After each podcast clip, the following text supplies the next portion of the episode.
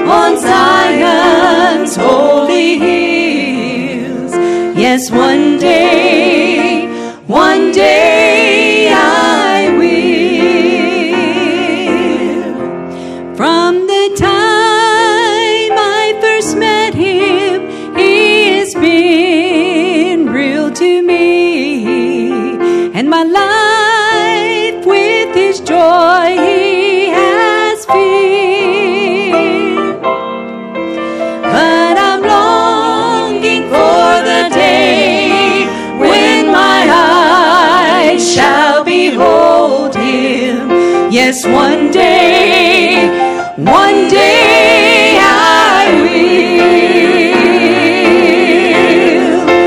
One day I'm gonna walk on streets of pure gold, and they tell me the half has never, never yet been told. I'll be united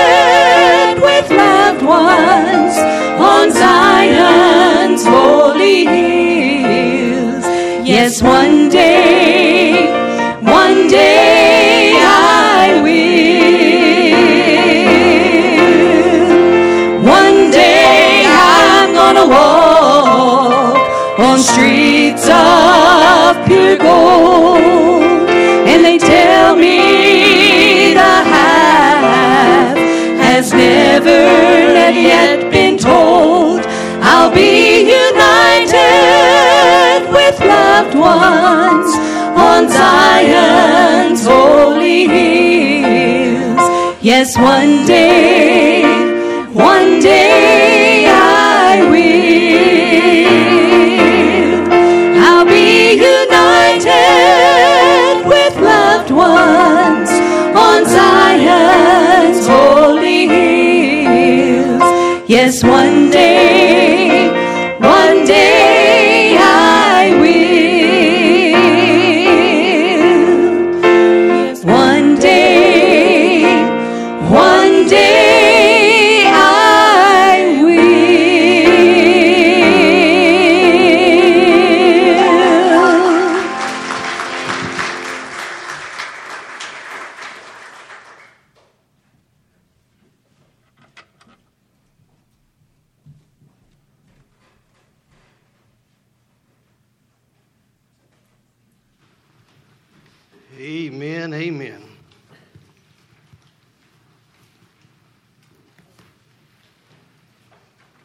One day I will walk on some streets of pure gold.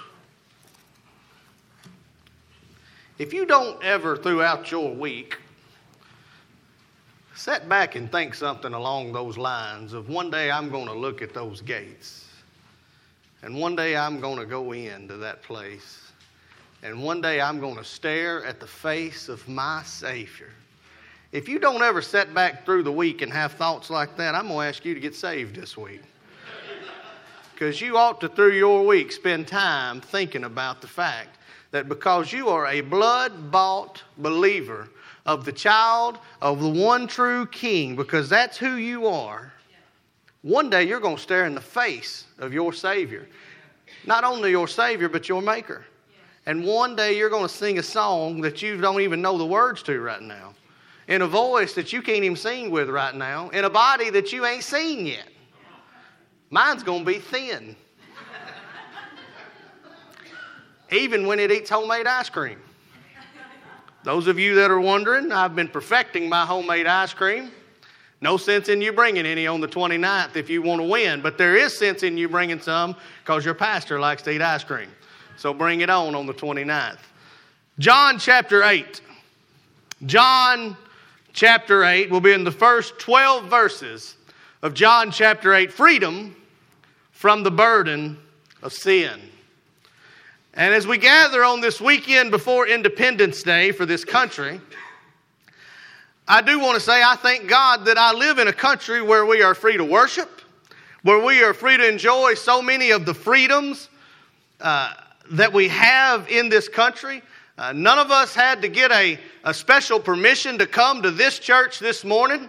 Uh, throughout the land, there are many other churches that are gathering this morning. Some gathered last night, even. Uh, many places throughout are free to worship. Nobody had to obtain a, a permit or, or any of that to be able to come and do that. And that is a pretty good thing that we have going here in America. We see a lot of bad things that we have going, and we have our share of problems. But my goodness, we can come and worship. And people that don't even know God are free to go and worship what they call their God. Now, those heathens ought to get saved and come worship the real God. But think about the fact that they have that freedom here in this country to go and do that. We have so many freedoms that there's a group of people that have begun to worship like roller coasters and inanimate objects. And you know what? In this great country, they have the freedom to do that. Now, they don't have the sense not to, but they got the freedom to do that. So we ought to celebrate the fact that we enjoy a lot of freedoms here in this country and not look at all the bad things we got going. We got some bad stuff, yes, we do. But we got an awful lot of good things going here in America. But you know that this morning, as we gather and we look to the fact that we enjoy all of these freedoms, we're going to be preaching on a subject that's even better than the freedom that we have here in America to go and do all the things that we have to do, and that is the freedom that never is going to end my friends, I'm talking about the freedom that has set us free from our hell-bound state that we were born in. The freedom from the burden of sin. And this morning we look at a section of Scripture that contains what is perhaps one of the most quoted phrases in all of the Bible from the secular world. This, of course, phrase is going to be found in verse 7 of our text this morning when he says, He who is without sin, let him cast the first stone. How many times, Christian, have you heard that one? When you look to another brother or sister who is slipping into a life of sin or who is doing something that they knew they shouldn't be doing, and you perhaps went to call them out on it. How many times, believer, have you gone to that friend of yours who doesn't know the Lord and you began to witness to them or tell them about Jesus or tell them about the life they're living, and they're very quick to say, But in your Bible it says, He who is without sin, let him cast the first stone. So unless you're perfect, you ought not be casting the first stone. Obviously, as believers, none of us claim to be perfect. We all just claim to be redeemed and forgiven, not perfect. So we all know we sin. So by that logic, if that's what that verse meant, none of us would be able to point out the sin of others. But if you look at the context of the whole Bible, you'll find that that's not what we're called to do. We're called to stand firmly on the truth. And we're called to stand on the fact that sin is sin whether you like it or not. And we're supposed to point it out. And we're supposed to show it to be what it is. So obviously, this phrase is being taken out of context by the secular world. This morning, I believe you're going to see, as we go through our message, we're going to find that, that this phrase that Jesus utters, ye who are without the first sin, may you cast the first stone. He, he is not in terms of, of, protecting the sinner from the stone that was to be cast. He is, in fact, setting the standard of what that judgment is. We're going to find that judgment is going to be Jesus Christ. That standard, that cornerstone, that mark, the only one that's worthy to pass that judgment is the only one who can pass judgment, and that's Jesus Christ. Please stand if you are able this morning as we read the holy words of God from John chapter 8, and we'll begin in verse 1. But Jesus went to the Mount of Olives. Now, early in the morning, he came again into the temple, and all the people came to him, and he sat down and taught them. Then the scribes and Pharisees brought to him a woman caught in adultery. And when they had set her in the midst, they said to him, Teacher, this woman was caught in adultery in the very act. Now, Moses in the law commanded us that such should be stoned, but what do you say? This they said, testing him, that they might have something of which to accuse him. But Jesus stooped down and wrote on the ground with his finger as though he didn't hear. So when they continued asking him, he raised himself up and said to them, He who is without sin among you, let him throw a stone at her first. And again he stooped down and he wrote on the ground.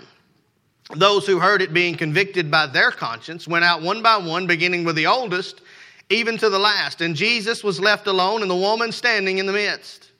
And when Jesus had raised himself up and saw no one but the woman, he said to her, Woman, where are those accusers of yours? Has no one condemned you? She said, No one, Lord. Jesus said to her, Neither do I condemn you. Go, sin no more. Then Jesus spoke to them again, saying, I am the light of the world. He who follows me shall not walk in darkness, but have the light of life. Let us pray. God our Father, we come to you this morning thankful for all of the freedoms that we enjoy, but thankful most of all for the freedom, for the burden of sin. God, we thank you for the cross. We thank you for the resurrection. God, we thank you for your presence here in our midst this morning. God, we recognize that your Holy Spirit's presence among us is a gift. God, we don't take that for granted, and we ask that you would dwell among us for the next few minutes. If there be any devil or any demon or any uh, thing in our mind that would hinder us from worship, God, would you escort it out the front door even now? That we would be able to worship you fully because you alone are worthy of that worship, God. You alone are worthy of that praise. God, let us glorify you in these next few minutes, for it is in your precious name that we pray. As all of God's children said, Amen, and you may be seated. I ask you this morning what if you were identified not by your name, but instead by the sins that you had committed? What if you were publicly humiliated for all time for the sins that you committed? As we study this morning, I want you to think about that thought. What if you were known by your sin when you were introduced? I can tell you, I know that growing up in a town where my father owned a business, generally speaking, when I introduce myself, people say, Ah, you're the son of the plumber. That's how I've been recognized most of my life. Now, there was a long time in my life where I took offense to that. No, I am Jason. I am not merely Steve's son. Then I got older and I said, Yeah, I'm the son of the plumber. You need anything done? Make friends that way when you can fix their plumbing. But I thought, what if it was my sin by which I was recognized? What if when they saw me, they said, Ah, you're the one that told that lie to your wife when you were first married? Ah, you're the one who lost his temper while driving down the road.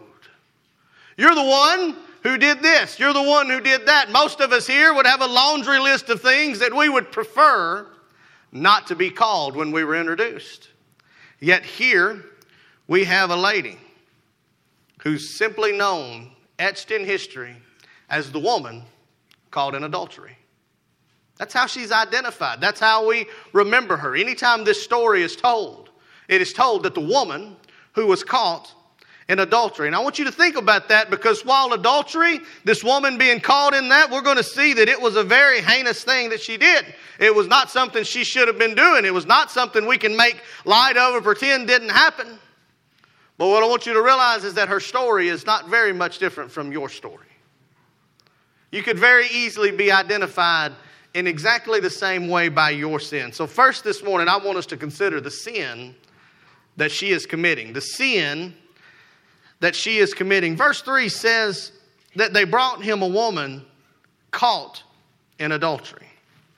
Caught in adultery. Consider the depravity of what she had done. The Feast of the Tabernacles is coming to an end. This is a, a holy time.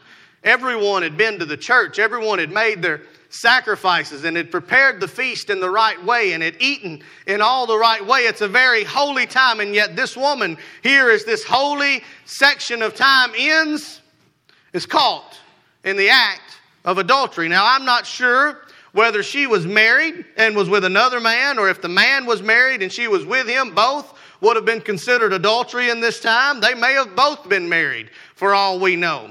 But what we do know is not whether or not she was married or wasn't or how she did it. What we know is that she did it. She was caught in the very act. She had her hand in the cookie jar, so to speak. And this sin was a sin that would defile one of the most important covenants established by God, and this is the marriage covenant. And so, how depraved is she in this sin? But might I remind you, her story is our story. You say, Well, preacher, I've, I've never committed adultery. You've lost your mind. Her story is not my story. But might I remind you of what Brother James has to say about sin? In James 2 and 10, he, he, he paints us in a corner with our, with our conviction. He says, If you hold all of the law, but break only one, you're guilty of them all. Let me say that again. If you hold all the laws, but one, you're guilty of them all. You know what that means? What that very literally means. What James is writing and what Jesus is teaching and what John has written and what the whole theme of the Bible is this. You can hold true to all the man made laws and all of the things that have been written that you want to, but if you mess up one time, one time, you're just as guilty as the person that messed up on all of them. And you know what? You can't set yourself free from that burden. That burden bought you hell. You were born with enough sin to earn you hell, just like this poor woman who was caught in adultery. So he says this whatever you've done puts you in the same category as this woman caught in this act of depravity. But let us look at also what her depravity had earned her. Look what verse 5 says to us. Moses in the law commanded us that such should be stoned. The law of Moses said that the punishment of her sin was death.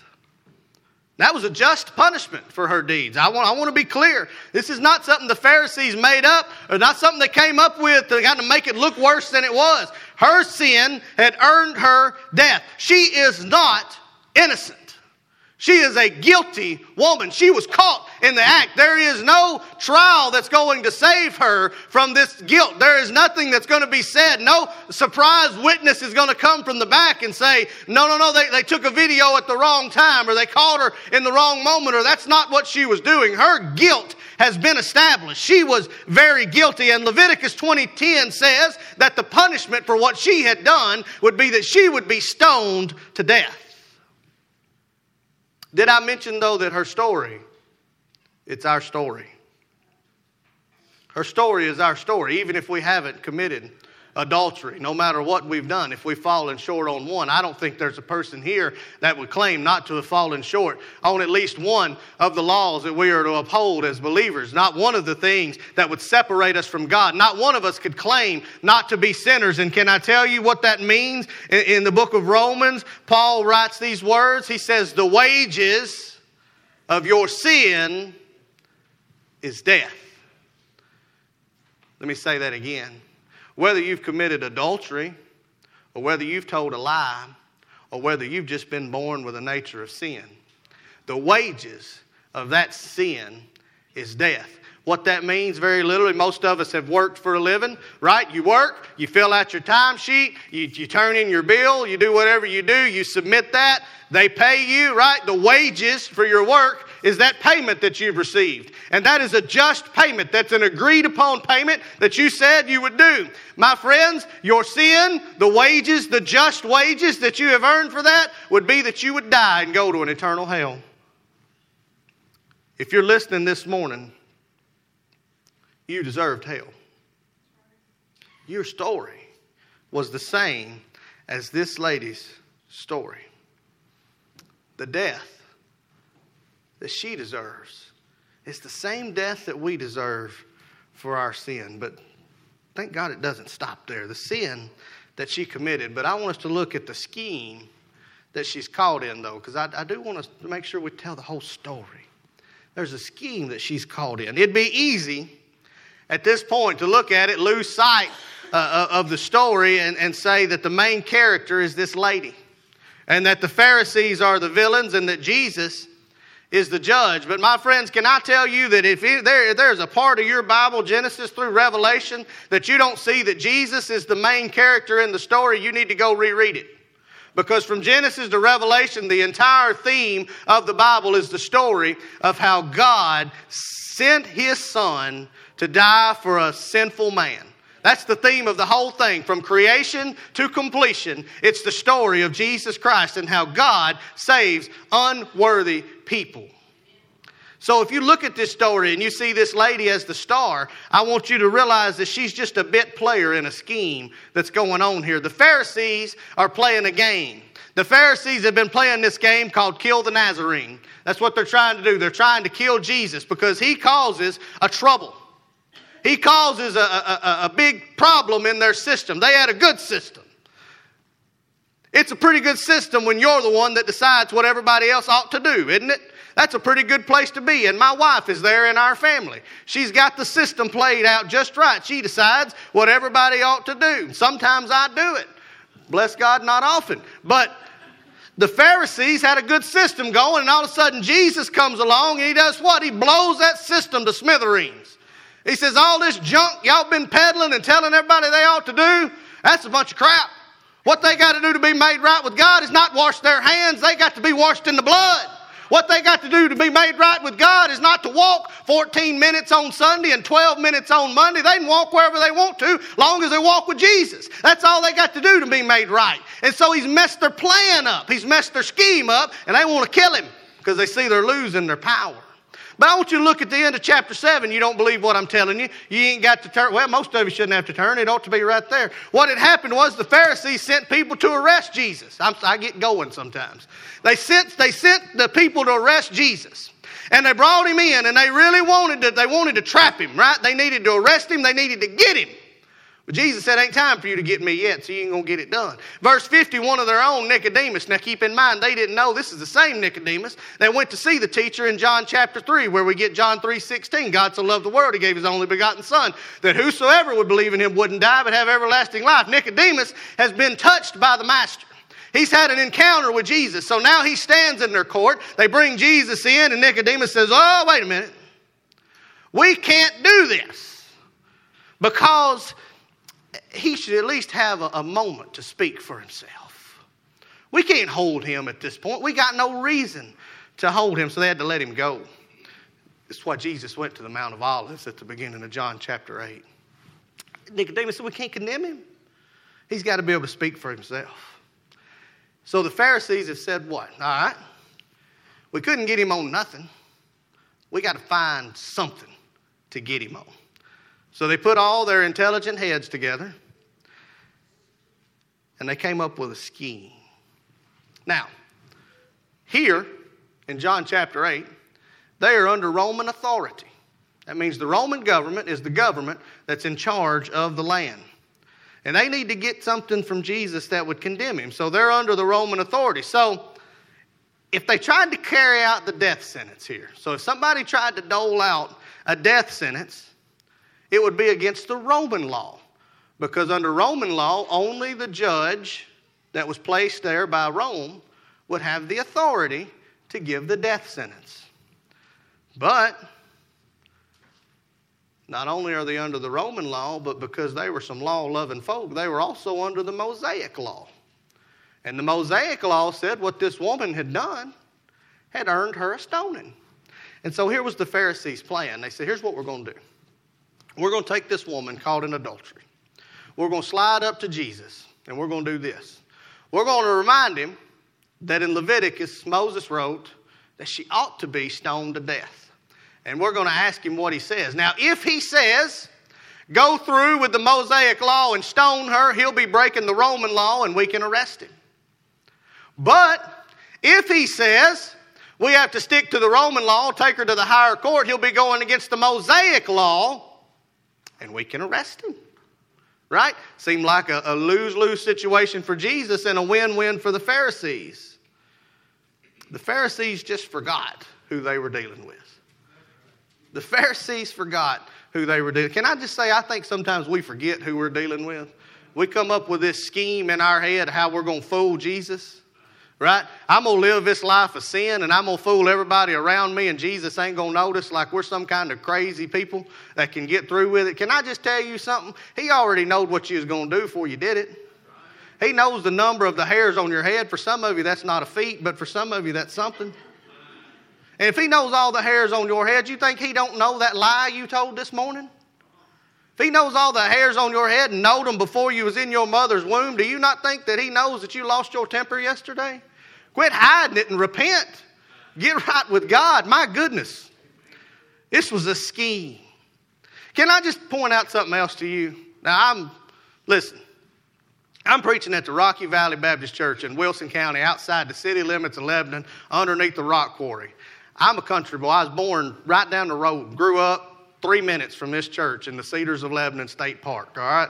I didn't come from Harvard. I don't got 19 degrees that explain stuff to me. But I'm just about smart enough to put this together to know that this is a scheme that these Pharisees are playing. They don't want justice.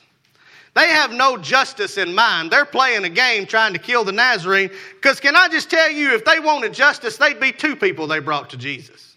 Now, again, I don't got all the degrees to support it, but I'm pretty sure I understand anatomy, and it takes two people to do adultery.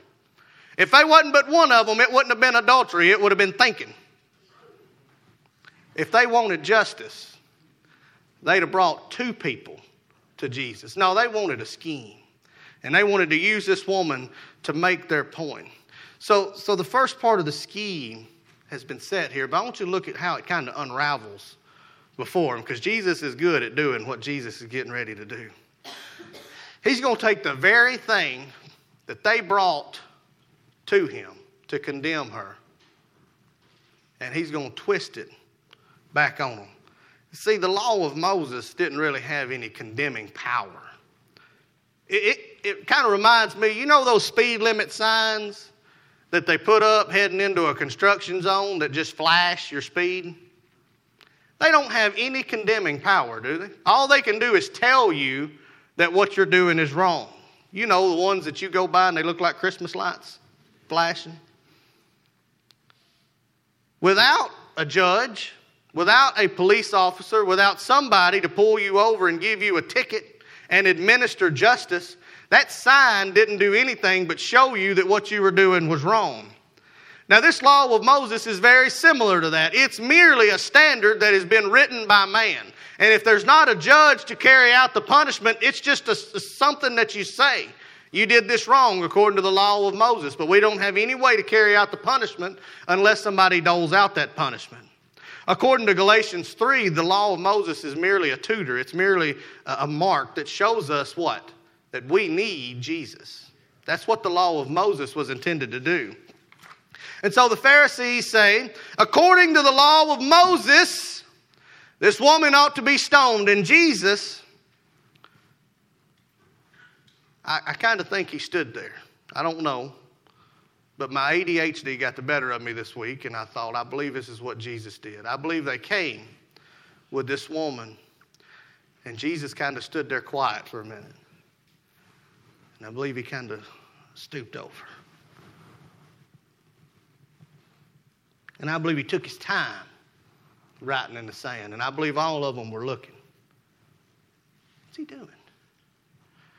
What's he doing? We brought a question to him. Why, why is he, what's he doing? Now, many scholars smarter than me have spent a lot of ink and time trying to figure out what Jesus writes here in the dirt. But the word used for write here has a connotation of being used to write against something. So it's like a rebuttal type of writing that Jesus is doing in the dirt. I don't know what Jesus wrote for sure. But I wonder if maybe it wasn't, maybe Jesus was beginning to write the names of the sins that they had committed in the dirt. I don't know that. That's just Brother Jason's thoughts. Nobody knows for sure. The Bible doesn't tell us. We'll ask him when we get there. But I just can't help. Whatever he was writing in the dirt, I know it went against what they were bringing. And I can't help but think maybe he was kind of writing the names of the sins that they had committed. And it's kind of like Jesus saying, Well, you're right. If on this day we're going to fulfill the law of Moses, boys, let's just fulfill it. Because if we're going to dole out the punishment on her, we might as well dole it out on you too. Let me say that again. If we're going to condemn this woman under the law of Moses, let's make sure the standard's set for everybody here. Because I'm the only one that hadn't sinned. I know where I'm at, and I know where all of you are at. And they looked at that, I believe. And I believe one old boy looked at it and thought, well, if he's going to stone her, he's going to have to stone that lady I had an affair with, too. I'm going to slide out of here before he sees me. And one feller looked at it and he said, well, if we're going to stone her,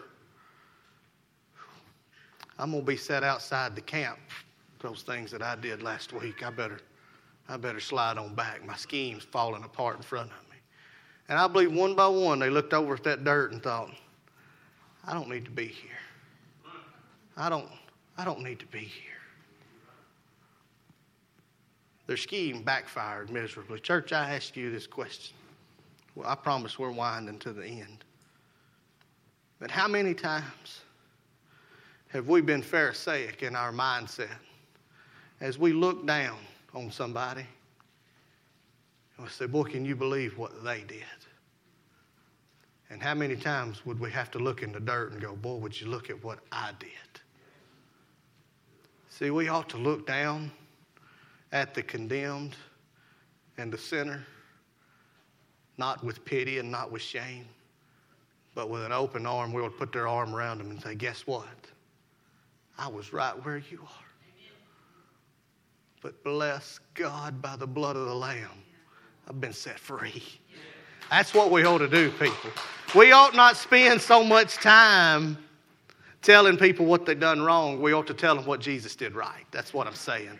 It, it, it, ain't about how bad they are, it's about how good He is. And if we get caught up telling how bad they are, you know what we're going to have? We're going to have an empty church house full of one holy person. And I don't know who you're going to be because I'll be gone because I ain't holy. They ain't nothing holy about me. But they something atoned about me. I know that. The sin that she committed, the scheme that she was caught in, and finally this morning, the Savior who was displayed. Jesus looked up. He looked up. What's he ask her? He says, Hey, where's them accusers at, lady? Who's going to condemn you? She said, Ain't nobody left. Jesus, ain't nobody left here to condemn me. You know what's funny is the only one who could have condemned her was still there, wasn't he? That's the only one that could have passed out the judgment and condemned her. But what did he do? He said, You know what? I don't condemn you either. Ma'am, I want you to go and sin no more. Now, this is how I know the lady got saved. She came in an encounter with Jesus and she left changed. She got saved right there because when it says go and sin no more, let's just be smart. She didn't suddenly fall out of the curse of Adam and forget that she wanted to sin. When he says go and sin no more, what he means is very literally go and be free from the burden of your sin. You have been bought and paid for, ma'am, by my blood. I ain't even shed it yet, but I'm getting ready to, and you've been covered by it already, honey. You go. You live your life knowing that you've been redeemed. Didn't I tell you that the star of the show was going to be Jesus by the time we got done? He says, Death is what you earn, but life is what you get. Punishment is what you've earned, but pardon is what you receive. And did I mention that her story is my story this morning? Her story is your story this morning.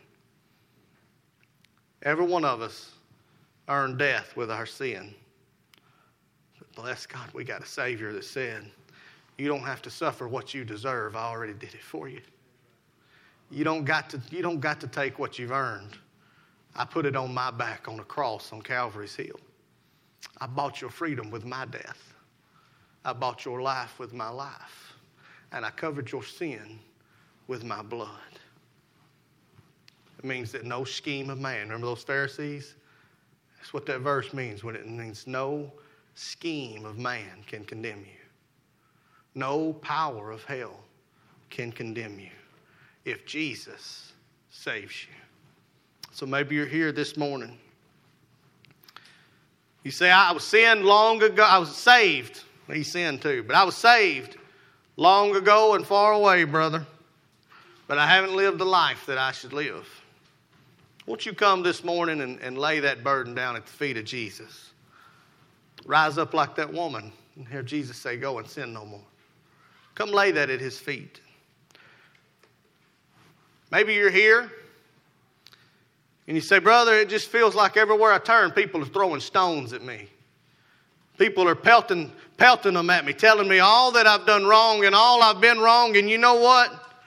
They're probably right, brother. I probably have earned every one of those stones.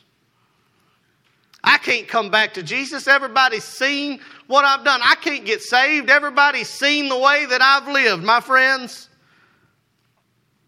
Can I just tell you that my copy of God's Word says that there is therefore now no condemnation? That means it don't matter what you've done. It matters what He did. And that's good enough no matter what you've done. Would you come to the feet of Jesus and cry out to Him? If you've never accepted Him as your Savior, what better morning as we celebrate the upcoming independence of our country to enjoy a freedom that you've never before experienced, and that is the freedom from your burden of sin. Let me make no bones about it. Your sin has earned you death, but your Savior has given you life. You know, there was a book written, I read it in school, I think. It's called The Scarlet Letter. In that book, there's a character, Hester Prynne, and she has committed adultery. And when she dies, there's a big old scarlet colored A put on her tombstone for adulterer. And I thought about that in light of this story. And I thought, you know what? When I die, they can put a big A on my tombstone too, for all I care, but it won't stand for adulterer. It won't stand for alcoholic. It won't stand for addict. And it sure won't stand for alone. It'll stand for atoned. Label me a sinner, saved by grace. And that'll be just fine with me. Won't you come this morning and accept what Jesus has already given you? And that is freedom from your burden of sin. Let's pray. God our Father, we come to you this morning. God, we thank you that there is still power in the blood of Jesus. God, we thank you that there's still freedom from the burden of sin. So, God, throughout this house in the morning, under the sound of this useless voice, God, all throughout this house, God, there are those who come in here under a burden of their sin. Maybe they got saved a long time ago, but they've wandered. Maybe they've been in church every week, but they're still under the burden of their sin. It's got them shackled by that heavy load. They can't serve you the way they need to serve you. They don't have the joy that they used to have. God, would you give them the courage and the conviction to come? Say, I want to lay this at your feet, Jesus. I want to leave this burden right here. God, I thank you that in your word you tell us there is no condemnation for those of us who are in Christ Jesus. God, in a house this size, God, I know there's one who says, I've never been saved. I, I've never been to church or I've been in church my whole life, but I don't know that I know. That if I walked out those doors and I didn't make it home, I don't know that my eternity would be with you in heaven. God, would you give them the conviction this morning to cry out to you and say, God, please save me. I want to be yours. And enjoy the freedom that is so unexplainable this very moment. Father, we love you. We pray that you've been glorified so far, and we thank you for all that you've done. And it's in your precious name we pray. Amen. Thanks again for joining in. We sincerely hope that this has blessed you in some way. If you have any further questions, feel free to give us a call or check us out on the web at www.rockyvalleybaptist.org. Thank you and have a blessed day.